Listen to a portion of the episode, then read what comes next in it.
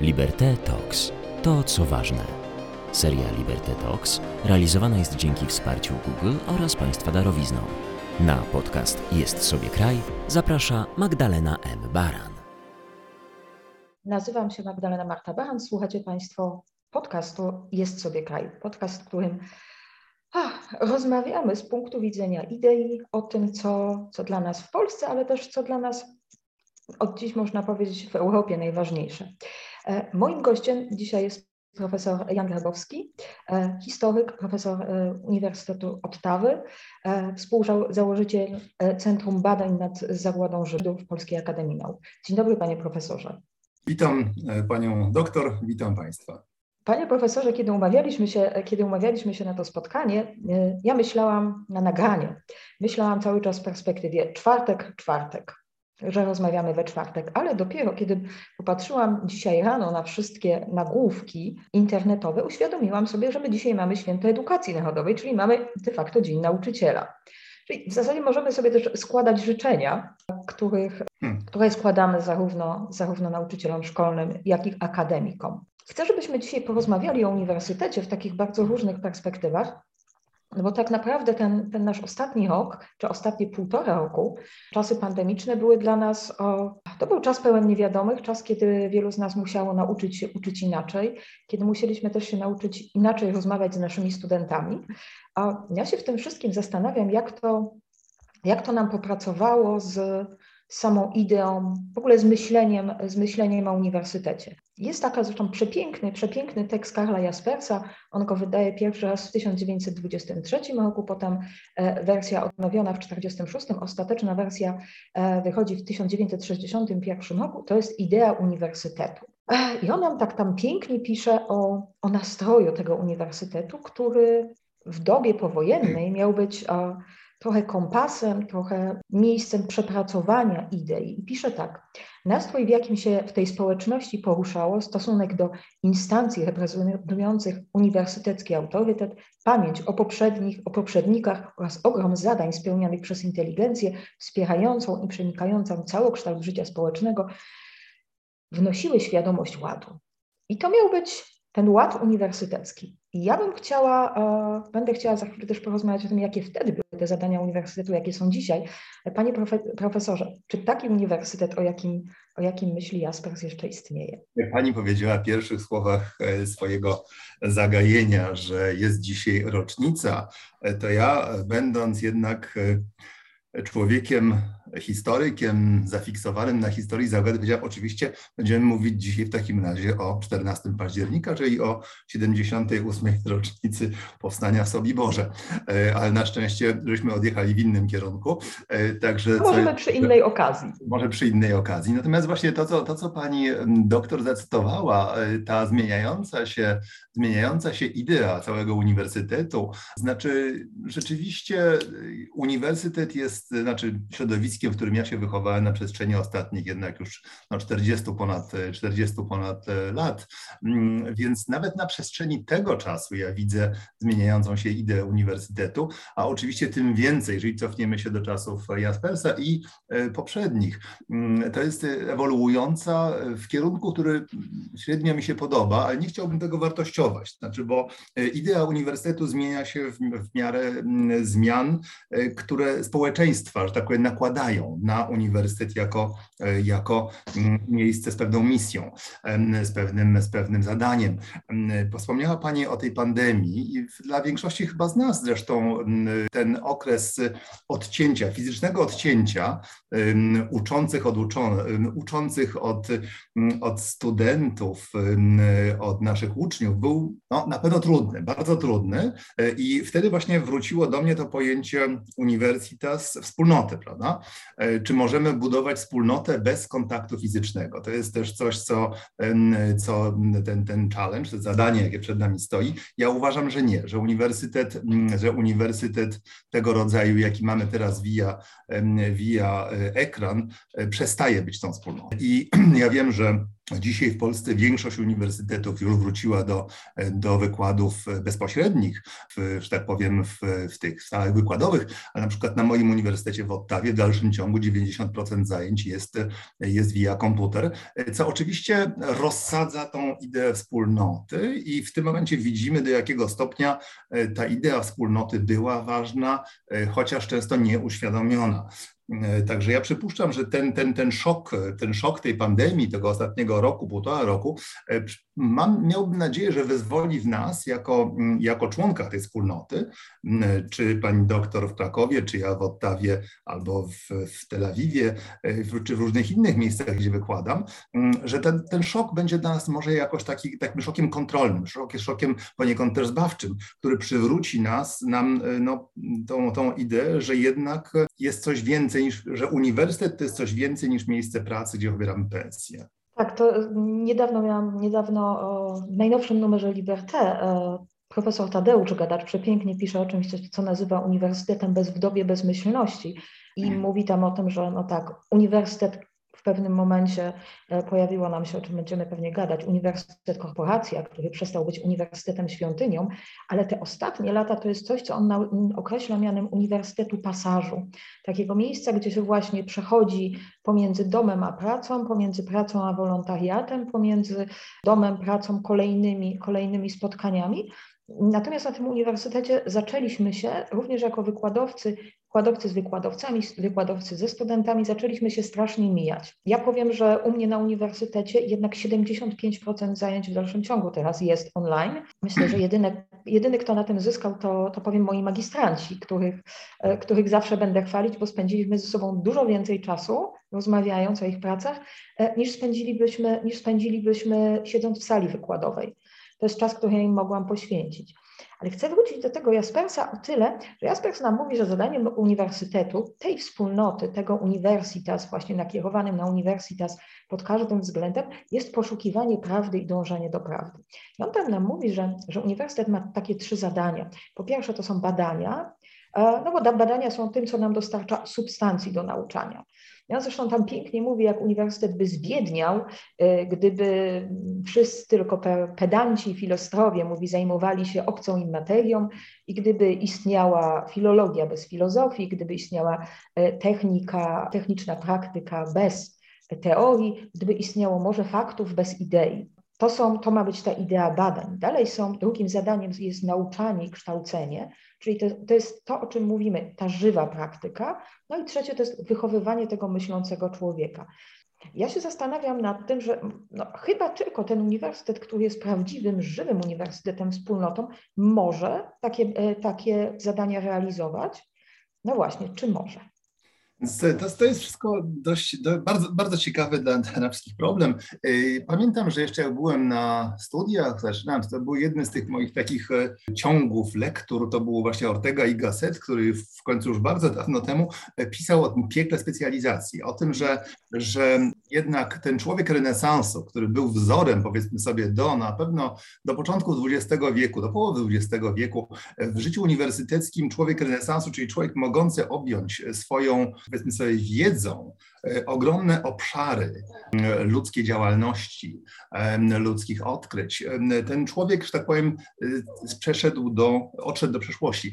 Jeżeli jeszcze wspominam, ja pochodzę z rodziny częściowo uniwersyteckiej, że tak się wyrażę, widziałem to, w, że tak powiem, w pokoleniach poprzednich mojego dziadka, ojca, którzy byli wykładowcami. Było to przekonanie, że, dajmy na to, dobry fizyk, dobry chemik nie ma prawa nie znać historii. Że dobry astronom i fizyk musi zarazem być człowiekiem mówiącym pięknym językiem polskim, mającym głębokie pojęcie o przyrodzie, ale też o humanistyce. I vice versa, że humanista albo prawnik, krótko mówiąc, e, musi, e, musi być otwarty na, na wiedzę w miarę jednak specjalistyczną wiedzę e, opartą o matematykę, nauki ścisłe. E, I to zaginęło. E, po prostu nie jesteśmy w stanie objąć już, poza najbardziej już takim płytkim, powiedzmy sobie tą płytką strefą, tego ogromu wiedzy, jaki jest, jaka jest produkowana, prawda, z dnia na dzień. I to jest dla mnie szczególnie bolesne, bo ten, ten czas, kiedy ta uniwersytas, ta wspólnota uniwersytecka zakładała tego rodzaju przynajmniej potrzebę. To jest coś, co utraciliśmy.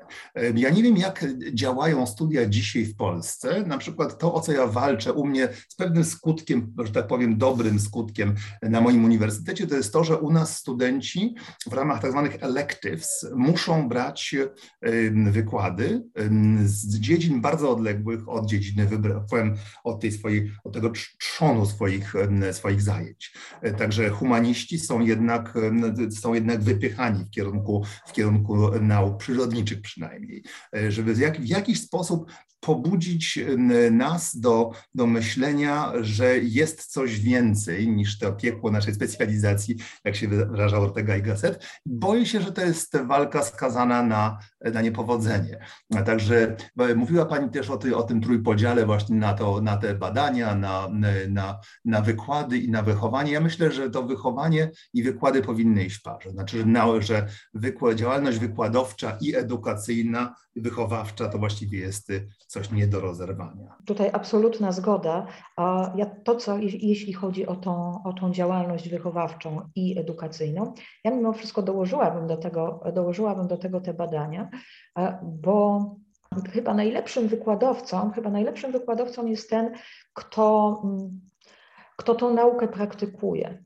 Nie tylko ten, kto mm, kto rzeczywiście gdzieś wyciąga i, przeczy, i, i, wyczyta i odczyta i przekaże ją e, na takiej zasadzie bardzo odtwórczej, ale ktoś, kto naprawdę potrafi być zaangażowany w te swoje, w te swoje to badania. To jest warunek sine qua non, jasne, mhm. oczywiście, że tak. A pan profesor mówi o tym, mm, o tych obowiązkowych zajęciach, które biorą, które muszą brać studenci innych kierunków Y, żeby to pchało nas w jakimś sensie, wychodziło z piekła specjalizacji.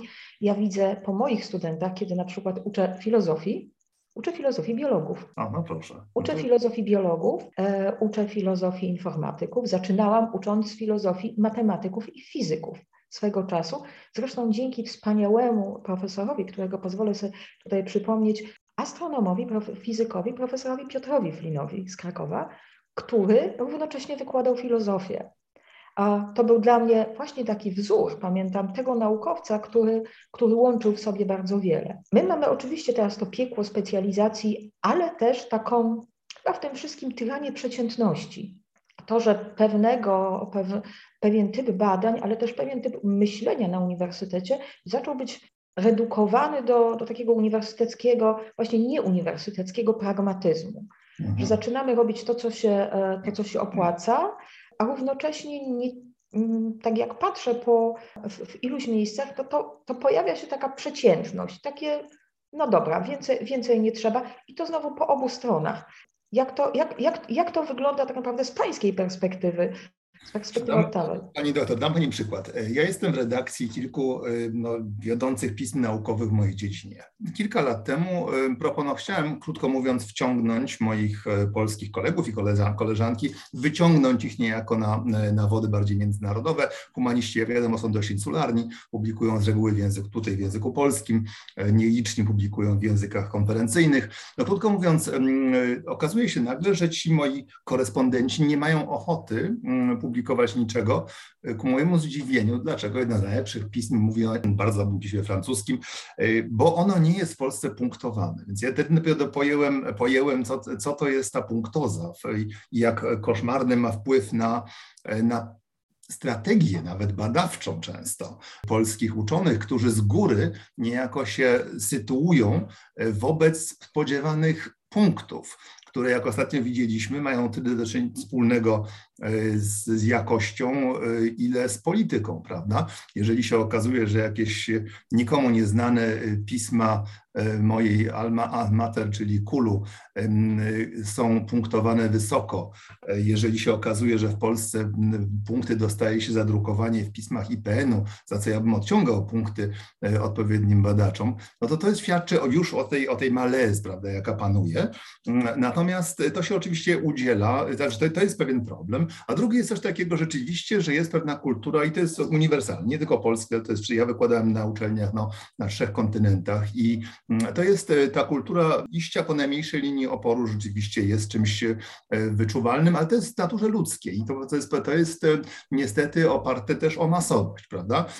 Krótko mówiąc, uniwersytety stały się maszynami do przeróbki gigantycznej, krótko mówiąc, masy ludzkiej, jak to koszmarnie brzmi, prawda? Jeżeli jednak w horyzoncie, w horyzoncie jednak ostatnich 100 lat mówiliśmy o mniej niż 1% ludzi, którzy mieli dostęp do uniwersyteckiego wykształcenia. Nagle mamy eksplozję, kiedy się okazuje, że kilkadziesiąt procent społeczeństwa aspiruje i uważa, że ma prawo do wyższego wykształcenia, prawda? Więc tego rodzaju rewolucja, czy też no, eksplozja e, nie może pozostać bez wpływu na to, jak reagują ludzie, którzy w ramach tej uniwersytet mają wykonywać tak odmienny, e, tak odmienny, tak odmienną pracę, tak odmienny, e, oczekiwania tak odmienne.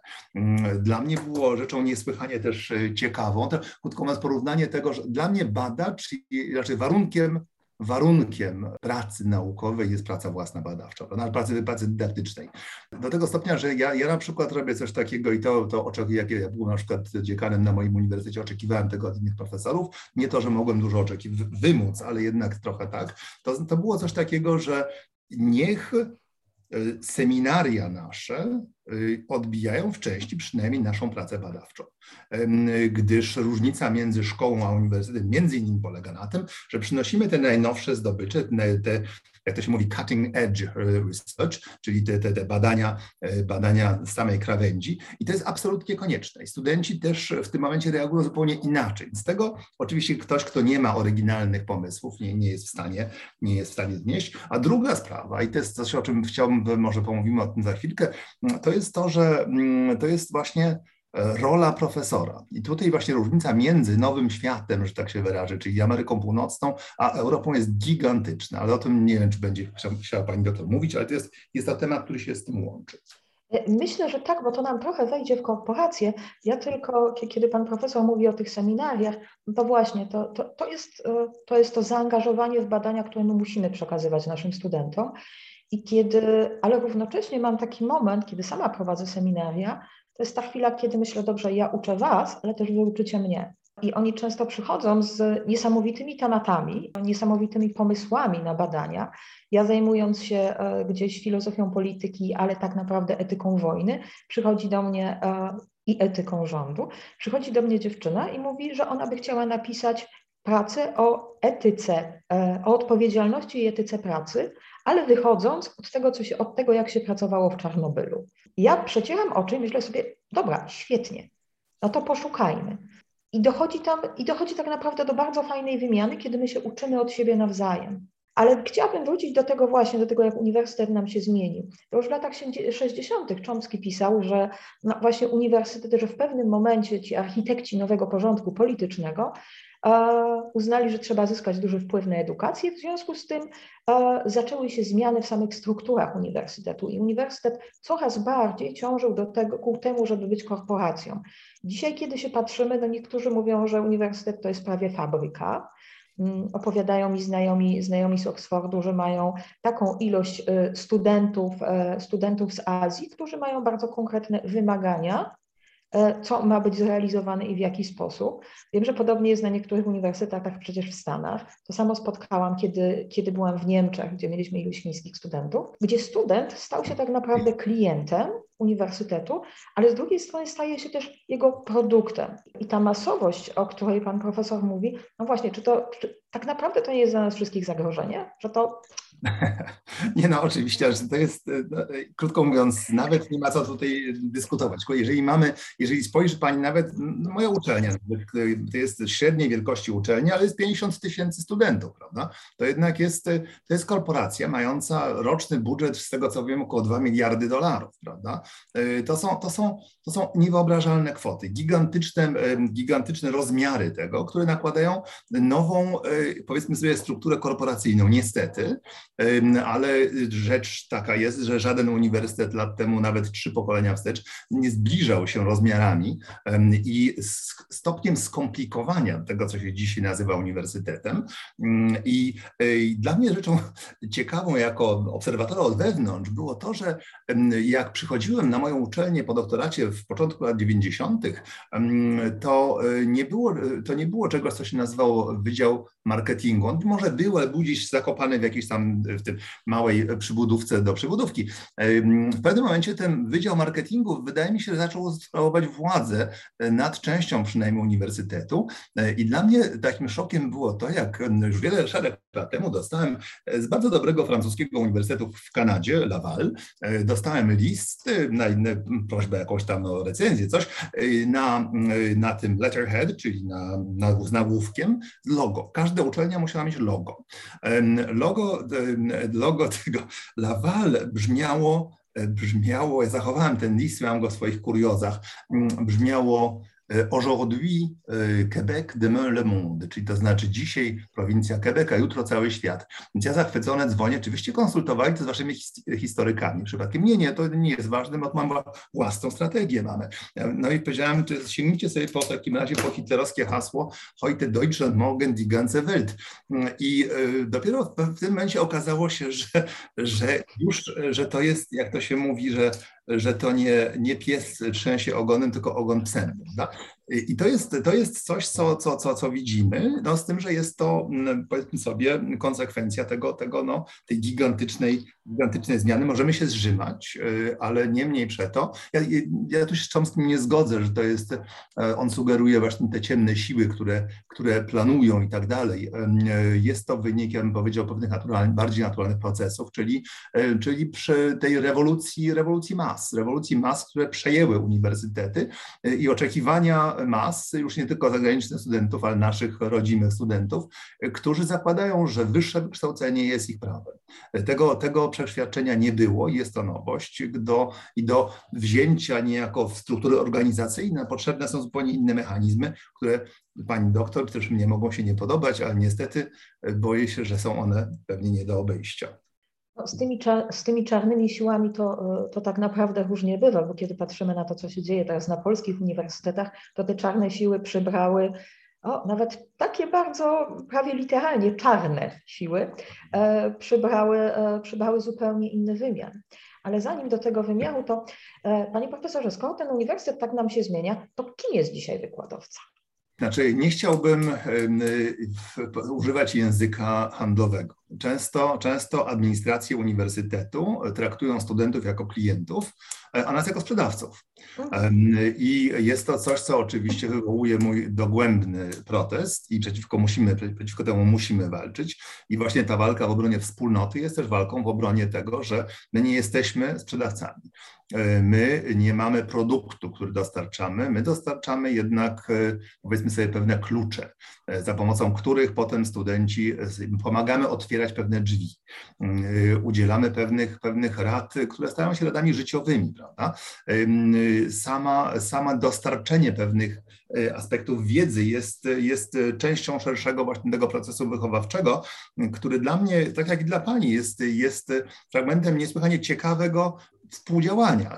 Moi studenci też mnie rzeczywiście wychowują. Znaczy ja przez te, przez te, przez te lata e, podległem ciągły, podlegam ciągłym zmianom i też zmianom w sposobie, jaki widzę świat, dzięki temu e, stałemu kontaktowi z ludźmi, którzy są zawsze młodzi, prawda? To jest z jednej strony jest to taki smutny, smutny, smutna glosa do, do, do mojego starzenia się, a z drugiej strony jest to jednak niesamowite wyzwanie, że ci młodzi ludzie ciągle są w stanie nas zaskoczyć i zmuszają nas do, do, do, do zmiany. Wobec tego system, system klient, sprzedawca absolutnie nie ma e, tutaj zastosowania, wbrew temu, co w okulniki, jakie dostaję od mojego, mojej dwujęzyczne francusko-angielskiej uczelni, które mówią o clientèle estudiantine, czyli student e, clients i tak dalej. To jest oczywiście coś, co, co ja wyrzucam z miejsca, kwalifikuję do, do śmietnika. No, także, także jest to w ten sposób nas widzą i przeciwko temu z całą pewnością musimy, musimy walczyć. A to, co się dzieje w Polsce, oczywiście to już nie są ciemne siły, w sensie, jak Chomsky mówił, jakaś ciemna, niewidzialna konspiracja, czy też tutaj mamy po prostu brutalny atak autorytarnego państwa na podstawy tego, czym jest, czym jest wolność uniwersytecka, prawda? Tej wolności uniwersyteckiej, tak naprawdę ona się nam bardzo, bardzo wielowymiarowo, o, że tak powiem, uległa, uległa zachwianiu. Bo z jednej strony tak, ta punktoza, grantoza, e, ciągłe patrzenie się na finanse, to je, nam ogranicza wolność uniwersytetów. Ale skoro już tu jesteśmy, to rzeczywiście to, co jest chyba najważniejsze w tej chwili, to, co się dzieje w Polsce, czyli to pytanie o, o w ogóle samą niezależność uczelni, a zaraz też o niezależność badacza, no bo niezależność uczelni przecież nie ma demokracji bez niezależności uczelni, nie ma demokracji bez y, wolności badań naukowych, czy wreszcie nie ma y, demokracji bez wolności samej debaty akademickiej. Tymczasem, jak wiemy, a czego pan profesor również, y, również przecież doświadczył, no, z tą wolnością debaty akademickiej poja, poja, pojawiają się, pojawiły się, ale też pojawiają się problemy na tak naprawdę w bardzo wielu dziedzinach badań, nie tylko, nie tylko w historii, chociaż myślę, że ze względu na to, co się dzieje w polskim państwie jak ono nam próbuje przepisać historię na nowo, i, i ten sposób, w jaki myśmy nigdy nie przeszli post-waru tak naprawdę w sposób właściwy, no to ta historia jest chyba na pierwszym, na pierwszym froncie, na pierwszej linii frontu. Tak, znaczy rzeczywiście, rzeczywiście mam, mam ten, jak to e, pamiętam, czytałem kiedyś, e, wiele lat temu czytałem Termanda, dziennik 54 roku, lekturę, którą wszystkim gorąco polecam, e, świetnie napisano, żywo i on w pewnym momencie tam pisze, że nasze życia są mizerne, są nędzne, są pełne wyrzeczeń, ale trzeba powiedzieć sobie, że mamy, pisze Termand w 54 roku, że mamy zupełnie wyjątkowy przywilej, jakim jest oglądanie z pierwszych, z pierwszych rzędów największej pomyłki w dziejach ludzkości. No więc to, co, to, co dzisiaj dzisiaj w Polsce, ja to oglądam troszkę od wewnątrz, skoro jestem bardzo dużo w Polsce, prawda, korzystając z tej pandemii, wykładając z Polski też, więc to, co, to, co, się, to, co się dzisiaj dzieje, e, daje polskim uczonym szansę też obserwacji, e, może nie największej pomyłki, ale brutalnego ataku na to, co wszyscy powinniśmy uważać za pewien jednak taki no, standard e, niezawisłego statusu naszego zawodu i naszych naszej, naszej pracy. Także e, brutalność tego ataku oczywiście jest, jest, jest odbiciem wagi, jaką historia e, ma dla polskich nacjonalistów, prawda? Obsesje, różne mity i tak dalej. Natomiast e, nie łudźmy się, historia jest tylko no, jednym, jednym punktem zahaczenia, prawda? To, co, to, czego reżim autorytarny nienawidzi, są to jakiekolwiek, krótko mówiąc, niezależne poglądy, na które nie można bezpośrednio wpłynąć. Czy to jest polityka, politolog, czy to jest, y, y, czy to jest jak się dowiedzieli w końcu y, w Związku Radzieckim, prawda, genetycy. Ku swojemu wielkiemu zaskoczeniu, jak się okazuje, że czy też językoznawcy, kiedy największy językoznawca się zabrał za tą, za tą część nauki. Mm, także to jest atak brutalny ten, ten państwa i jego agent na niezawisłość uniwersytetów, który szczególnie widać w przypadku Uniwersytetu Pedagogicznego w Krakowie, który ja przypuszczam będzie takim ten, tym papierkiem lakmusowym, będzie tym testem, ile można i jak się zachowa środowisko naukowe. Jak na razie nie byłbym specjalnie optymistyczny, ale jeszcze raz, to jest jedna rzecz. Druga rzecz, która mnie też martwi, to jest, czyli to jest atak zewnętrzny. Drugi to jest atak wewnętrzny na, na niezależność na niezależne myślenie i to jest coś, co, co ja widzę w wypadku y, zachodnich uniwersytetów, y, wschodnich oczywiście też, ale y, o ile u nas nie ma ataku państwa, to istnieje tak zwana ortodoksja wewnętrzna. To są, krótko mówiąc, są pewne rzeczy, tematy, których się nie tyka. Są pewne sposoby nawet myślenia, które są obchodzone i to się udziela studentom błyskawicznie i to jest autocenzura. Autocenzura, która, która się rozlewa na różne, że tak powiem, kierunki i tak dalej, mm, że są pewne tematy, jakie są, jakie są poza tym, e, poza tym, co powinno się robić. I ja jako członek DEMA, to człowiek oceniający podania grantowe, widzę to bardzo w Kanadzie i w sposób, w jaki, to jest formu, jaki naukowcy formułują swoje myśli, jak unikają pewnych odniesień. E, krótko mówiąc, autocenzura bywa okropną rzeczą, o ile atak zewnętrzny jest rzeczą może groźniejszą w krótkim takim wymiarze, o tyle, o tyle ta ortodoksja, której, którą ludzie chcą przyjąć jako, jako, jako, jako pewnik, stanowi zagrożenie też. Także na tych dwóch płaszczyznach, a swoją drogą to, co dzisiaj polscy, polscy humaniści, ale w ogóle uczeni, pracownicy naukowi na uniwersytetach mają, to jest wyjątkowa okazja obserwowania postaw, postaw ludzi pod pewną presją, nie taką wielką presją jeszcze.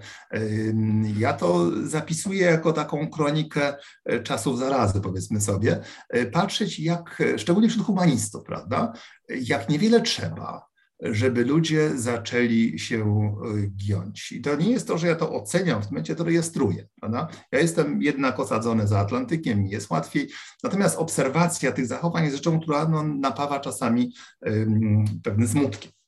To, jak się ludzie gną, Powiem, że jest to, jest to, trochę, jest to trochę przerażające też, kiedy, się, kiedy właśnie patrzy się od środka. Uniwersytet, który pan profesor e, przywołał, e, to jest akurat mój uniwersytet i mój instytut jest tym instytutem, w którym doszło i tak naprawdę wciąż dochodzi e, do, do bardzo dużych zmian. Powiem więcej, my jesteśmy zdeterminowani do tego, żeby, żeby ten instytut ocalić, żeby ocalić na nim właśnie filozofię żeby ocenić na nim filozofię, żeby ocenić na nim krytyczne myślenie, żeby ocalić tam otwartość na świat, otwartość na różne postawy. Z tą ortodoksją ja się bardzo, ja powiem, że ja się chyba też bardziej boję tego ataku wewnętrznego, który my sami na siebie gdzieś przypuszczamy. Jest taka scena, zresztą w moim ukochanym polskim serialu, gdzie gra, grany przez e, Jana Englerta e, Rajmund Wrotek przychodzi do nowego szefa telewizji jego gra Krzysztof Kolberger i Kolberger mówi o ludziach, którzy przynoszą mu własne prezenty.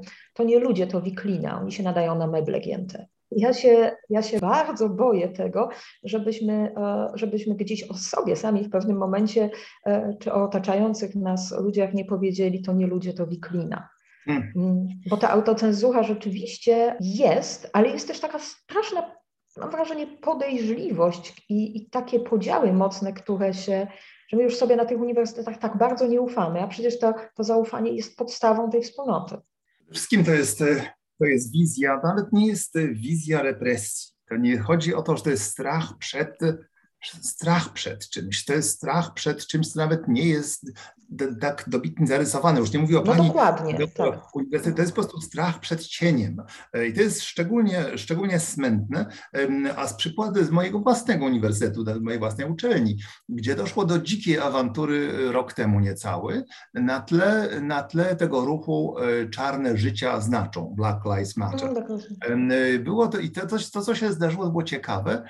Nastąpił duży atak rozbijający się między anglojęzyczną i francuskojęzyczną część mojego uniwersytetu, gdzie francuskojęzyczna część odrzuciła, odrzuciła posądzenia o rasizm, które miały być, jak argumentowała druga strona, częścią, integralną częścią etosu białej rasy. Ja cytuję dosłownie te, te, te, te, te zdania i powiedzmy sobie, gwałtowność reakcji, wykluczenia, to się nazywa ta cancel culture, jaka spotkała moich francusko, francuskojęzycznych kolegów, była czymś niesłychanie złowrogim, do tego stopnia, że y, uniwersytet musiał wystawić y, warty przed gabinetami tych profesorów, którzy śmieli odrzucić oskarżenia o rasizm związane z, z, z kwestią pochodzenia i tak dalej.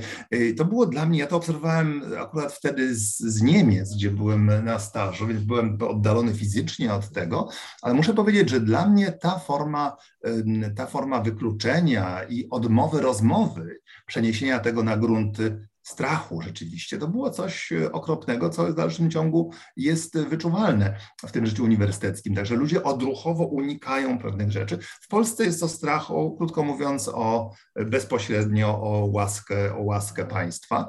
Mm, ja to zauważyłem też po sposobie, w jakim niektórzy humaniści polscy mnie traktują. Uważają mnie, krótko mówiąc, za, e, za możliwy problem, prawda? E, jeżeli można problemu uniknąć, to należy go unikać. Ja to oczywiście widzę i z pewną humorem humorem rejestruje. E, natomiast jest e, jedno i drugie, jest e, ten, ten strach przed wewnętrznym, że tak powiem, zagrożeniem i zewnętrznym, jest czymś, o, czymś, o czym powinniśmy mówić, z czym powinniśmy sobie jakoś starać sobie dać radę. No. Panie profesorze, ja naprawdę sobie życzę, żebyśmy mieli tylko takie problemy. No, mówimy, mówimy o uniwersytetach w końcu, także to jest dość ważne. Natomiast wracając, wracając do jednego, co Pani mówiła właśnie o tym, o, tych, o tym wzajemnym nauczaniu się między uczniem a uczącym i tak dalej. To, co jest dla mnie jeszcze, być może ja tutaj też to niejako z zewnątrz obserwuję, to, co mnie uderzyło, różnica między właśnie takim krajem jak Kanada, jak, jak Stany, jak Australia, gdzie byłem na jednak, wykładałem sporo, a starym światem, czyli naszą Europą, bez względu czy mówimy o wschodniej czy zachodniej, to jest właśnie pozycja profesora. I u nas, u nas i to jest, krótko mówiąc, dla mnie najważniejsze jest to, że ja jako, jako profesor uniwersytecki bardzo wcześnie nabieram prawa wykształcania moich własnych doktorantów. Mówiąc innymi słowy, od momentu, kiedy ja mam doktorat i przychodzę na uniwersytet z tytułem profesorskim, to się zdarza w momencie, kiedy mam tych 30 parę lat, jeżeli dobrze sprawy idą, to ja automatycznie, automatu nabieram prawo kształcenia przyszłych doktorów. I to jest o tyle ważne, że no nie, ma, nie łudźmy się, jesteśmy najbardziej twórczy dość, dość wczesnych etapach naszej kariery. Potem powiedzmy sobie w pewnych, w pewnych dyscyplinach trwa to dłużej, w innych mniej. E, wiem, że na przykład znam fizyków i chemików, którzy mówią, że człowiek, który zostaje po 65 roku na Uniwersytecie Fizyce i Chemii, e, stanowi zdrajcę wobec własnej dyscypliny. Krótko mówiąc, e, to, że jak, jak ja widzę na przykład teraz w Niemczech, byłem wstrząśnięty, e, ludzie niewiele młodsi ode mnie, po pięćdziesiątce, którzy, którzy w dalszym ciągu nie mają tego rufu tak zwanego, nie mają tej pełnej profesury, która daje im wreszcie ten klucz do wykształcania swoich następców, prawda? To jest przerażające. Tym zajmują się ludzie na końcu karier, którzy już mają te belwederskie dyplomy, prawda? Mm, I, I to jest, czy też w Niemczech mają te rufy, i to jest naprawdę rzecz smętna. Do mnie w tych Niemczech przychodzą studenci różnych profesorów, którzy są ich promotorami, ale którzy nie mają pojęcia o tym, o tym o co ci studenci mają robić. Także są to, kłopoty, są to problemy, które wynikają ze struktury skostniałej, niezwykle oczywiście uniwersytetu też. Ja myślę, że tak, My rzeczywiście powinniśmy dużo wcześniej, dużo wcześniej pracować i, i kształcić naszych studentów. Ja, się, ja, ja, cieszę się tym przywilejem, że jeszcze przed habilitacją mogę, mogłam, tak naprawdę promuję kolejnych w przyszłym tygodniu, mogłam już wypromować 12 magistrantów, co, co normalnie doktorowi w Polsce no nie, e, jednak, nie, jednak nie jest dane. Tak. Natomiast Natomiast gdzieś w tym wszystkim myślę o tych, też spotkałam, jeśli chodzi o, o, tych, o profesorów w pewnym momencie, ten moment, kiedy tak bardzo się gdzieś e, zostają może na swojej, na swojej małej działce i to szczególnie w humanistyce, e, że nie zauważają, pamiętam taką scenę, rozmowę o, o, o sylabusie do zajęć, E, gdzie, e, gdzie jeden z profesorów, ucząc na geografii, wstępu do filozofii, w okolicach grudnia nadal czytał z nimi Platona, żeby mogli kiedyś czytać Husserla. A to trochę, to trochę też wracamy do tej, do tej edukacji na, na innych kierunkach, tu gdzie przychodzi humanistyka. W Polsce ciągle za mało przedmiotów niehumanistycznych przychodzi do humanistów. To jest też, to jest myślę też wielki problem to się gdzieś tam zaczęło mieszać, ale, ale wciąż tego jest za mało, wciąż ta wiedza nie jest tak no właśnie uniwersalna. Ale ja na, tak naprawdę na koniec chcę, chcę do czegoś innego, chcę trochę do, do wolności rozumu ciągle jeszcze. Bo mówiliśmy o tej niezależności uczelni, ale tak naprawdę ta niezależność uczelni się zaczyna od nas. Jest taki cudowny artykuł Immanuela Kanta, Saperaude. I Kant tam pisze tak. Do wejścia na drogę oświecenia nie potrzeba niczego oprócz wolności. Wolności czynienia wszechstronnego, publicznego użytku ze swojego rozumu. A jednak we, ze wszystkich stron daje się słyszeć takie pokrzykiwanie, pisze Kant, nie myśleć. Oficer woła nie myśleć, ćwiczyć. Radca finansowy woła nie myśleć, płacić. Ksiądz woła nie myśleć, wierzyć.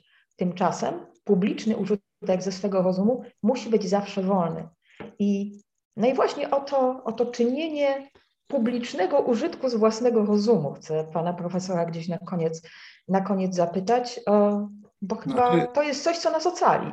Tak, znaczy, znaczy, jeżeli chodzi o to, że znaczy, ja byłem raczej powiedzmy sobie większą część mojej kariery uniwersyteckiej byłem, byłem zwierzęciem archiwalnym. To znaczy uważałem, że że nasza, moja praca jest, jest, odbywa się w ciszy archiwum, ewentualnie w ciszy sal wykładowych i błąd tego podejścia pojawił mi się dość gwałtownie przed oczami, w, w, jeszcze za demokratycznej Polski koło roku 2011-12, jak zobaczyłem tą narastającą falę nacjonalizmu, zresztą hodowanego przez ówczesne władze Platformy, tak samo z tej mojej dziedzinie historii, było te znaki zagrożenia były widoczne zanim, wiele lat zanim e, doszli ci nacjonaliści do władzy, prawda? E, więc w tym momencie stajemy przed wyborem oczywiście, czy e, musimy, czy powinniśmy w sposób publiczny zabierać głos, czy powinniśmy, krótko mówiąc, budzić Rzym jak, jak gęsi naszym hałasem, czy też nie. Więc ja dochodzę do wniosku, że tak, że, że, że są tego koszta, z którymi się musimy liczyć, ale że naszym obowiązkiem jako intelektualistów, i to nie trzeba się tego tego określenia wstydzić. Naszym obowiązkiem jako intelektualistów jest podnoszenie alarmu i dzielenie się też tym, co wiemy, w sposób e, możliwie jednak, e, jak to Francuzi mówią, vulgarisation, czyli w sposób popularyzatorski, co się oczywiście łączy z pewnymi kosztami. E, druga rzecz, która się z tym łączy, to jest to, że nie powinniśmy bać się kontrowersji. I to jest coś, co na przykład w języku angielskim na moich wykładach zaczynam często od powiedzenia, że na moich wykładach słowo controversial nie będzie miało znaczenia Jeżeli ktoś wzbudza kontrowersję, to jest, to jest wewnątrz naszego, na, naszej misji, naszego zawodu, prawda? Bez kontrowersji ciekawość intelektualna umiera, zamiera, oddala się. E, także absolutna, e, absolutna e, zgoda, i, ale jest to wybór, który oczywiście jest wyborem no, nie dla każdego. Natomiast, natomiast ja uważam, że że jest to fragment naszej misji jako intelektualistów, szczególnie w momencie zagrożenia, e, bicie na alarm i e, dzielenie się tą, to się nazywa po angielsku public historian w moim wypadku, czyli historyk publiczny, co może nie, nieładnie po polsku e, brzmi, ale, ale zakłada, zakłada właśnie tą obecność w polemikach, obecność wśród wśród szeroko pojętych rzesz, rzesz ludzkich. Słowo kontrowersy, tak, słowo kontrowersy myślę, że jest mi też bardzo bliskie i ja bardzo, bardzo też prywatnie wierzę w to, o czym, o czym pan profesor mówi, że my musimy, że my musimy wychodzić, że my musimy mówić, że na różne sposoby, często też językiem, który no właśnie nie jest stricte akademicki, musimy opowiadać o tym i pokazywać to, co się dzieje. A to controversy to jest trochę to, od czego się też zaczyna filozofia tak naprawdę. Mm, ja mówię z kolei moim studentom na, na filozofii, pytam ich, e, jak sądzą, od czego, od czego się zaczyna myślenie. No i myślenie zaczyna się przede wszystkim od, no, od zdziwienia, od zaskoczenia, od tego, że świat nas zaskakuje, nie, że, że zaskakuje nas to, że coś działa czy nie działa w taki, a nie inny sposób. A w związku z czym ta kontrowersja, o której pan, to kontrowersja, o której pan profesor mówi, to jest no, dokładnie taki rodzaj zaskoczenia, od które, którego ma się zaczynać nasze krytyczne myślenie, a w którym nie powinniśmy sobie stawiać tego muru autocenzury, żeby to, żeby to jednak nie poszło jeszcze, w jeszcze, jedna, jeszcze jeden wysiłek, jaki powinniśmy, przepraszam, skoro wskakuje w słowo pani doktor, ale jeszcze taka rzecz jest, że um, naszym pewnym błogosławieństwem jest to, że w większości nauk humanistycznych, pomimo tego, że mamy swoje metajęzyki, prawda, historia ma akurat najmniej tego metajęzyka, um, ale jesteśmy w stanie, y, jesteśmy w stanie mówić normalnym językiem, to znaczy możemy się z tego piekła specjalizacji jednak wyrwać bez takiego ogromnego wysiłku, um, jak na przykład, y, chociaż jest to możliwe też, miałby fizyk czy matematyk. Mm, natomiast y, właśnie nam, to błogosławieństwo obejścia metajęzyka właściwego dla, naszej, dla, naszej, dla naszych dyscyplin. Myślę, że też ważne jest to, to wychodzenie z języka i jak patrzę na studentów, często też po prostu mówienie takim językiem, jaki oni rozumieją, po to, żeby, żeby mogli pójść dalej, żeby się mogli nauczyć. To jest ten moment, kiedy tak sobie zaplanowałam, że, że, że, jednak skończymy, że jednak skończymy nieco, nieco komediowo. Swego czasu e, był taki, był niedawno, nie, nie, tak dawno zmarły pisarz fantasy Terry Pratchett i Terry Pratchett e, w nauce dysku pisze takie zdanie, e, pyta się, gdzie się podziała wiedza. I on mówi, że ta wiedza zostaje na uniwersytecie, gdzie starannie zostaje suszona, jest składana w magazynach. Ja bym sobie bardzo życzyła, żebyśmy, żeby właśnie to nasze wychodzenie w sferę publiczną powodowało, że ta wiedza nie jest składana w magazynach i, i się nie kurzy, tylko że rzeczywiście, rzeczywiście zmienia, zmienia ten nasz świat po prostu. No, przypuszczam, że to, co dzisiaj robimy, może w jakimś maleńkim stopniu też się wpisze w ten, w ten pani doktor projekt, czego nam wszystkim serdecznie życzę oczywiście. Bardzo dziękuję za to dobre życzenie, bardzo dziękuję za to, że pan profesor się zgodził porozmawiać. E, dzięki serdeczne. Moim gościem był dzisiaj profesor Jan Grabowski. Dziękuję. Po mojej stronie bardzo dziękuję w takim razie i pozdrawiam panią doktor jak najserdeczniej. Również.